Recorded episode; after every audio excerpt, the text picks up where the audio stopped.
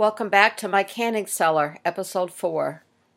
It was a bitterly cold day in Vermont as I planned this episode, and sometimes I feel as if I never before realized just how harsh winter can be. But when it's snowing out and I don't have to go anywhere, it's a wonderful day to can. One could also say it's a wonderful way to add extra heat to your home. But in my case, we have an outdoor wood boiler that runs through cast iron radiators, so normally heat is not lacking in our old farmhouse. I did can a few days ago, and I made another one of my favorite childhood foods split pea soup with ham, just like Mom used to make from scratch.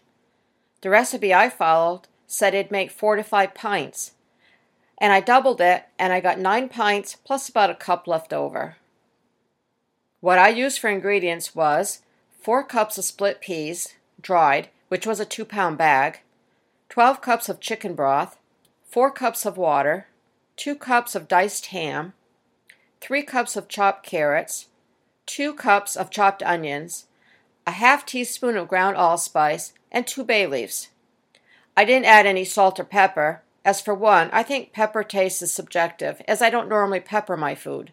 I add salt because I didn't know how much salt that was already in the ham would intensify during the processing.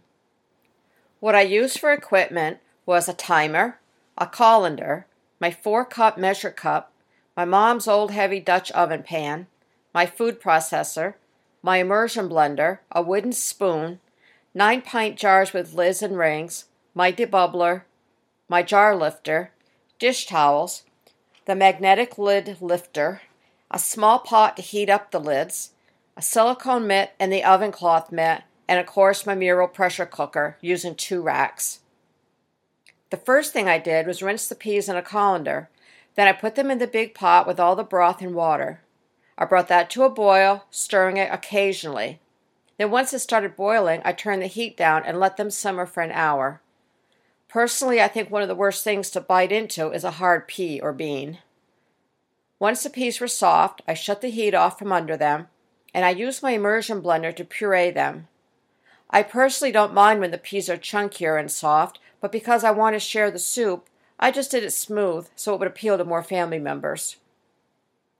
I could have also used my food processor for the pea puree, but the blender was much easier with less mess.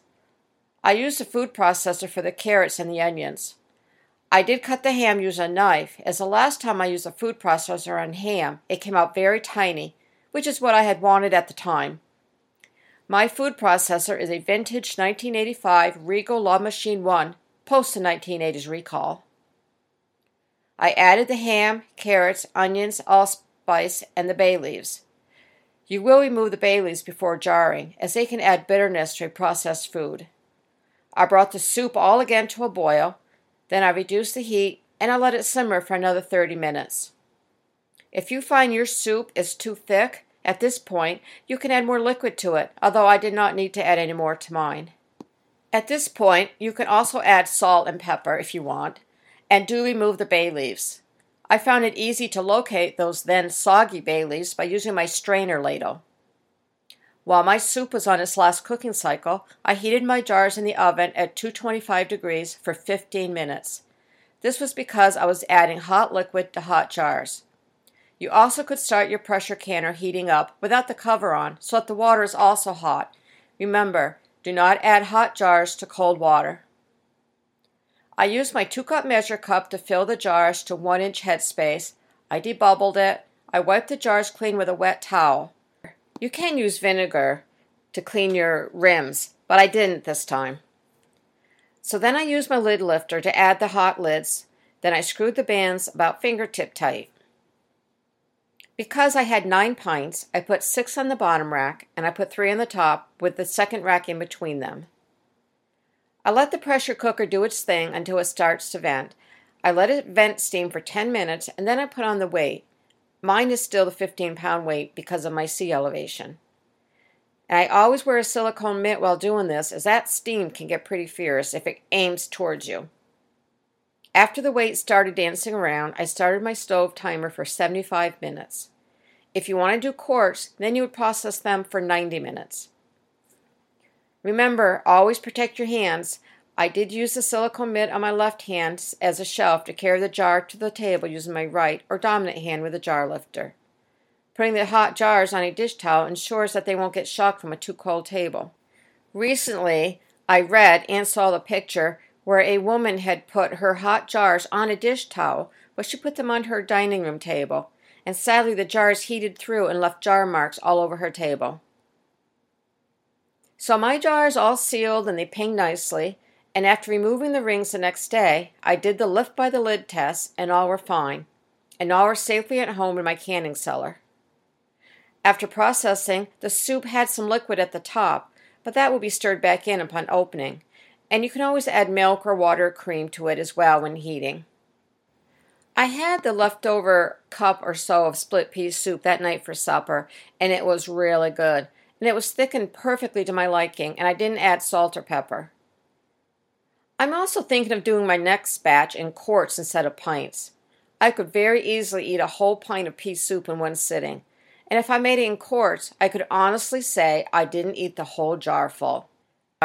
Most of my canning involves having these spices ingredients on hand bay leaves, allspice, coarse sea salt, black pepper, cayenne pepper, minced garlic, cinnamon, nutmeg, vanilla, white sugar, brown sugar, vinegar, onions, cloves, turmeric, and lemon juice. I have tried smushing a whole garlic, but to me the work involved is too much for too little, so I always buy minced garlic in a large jar.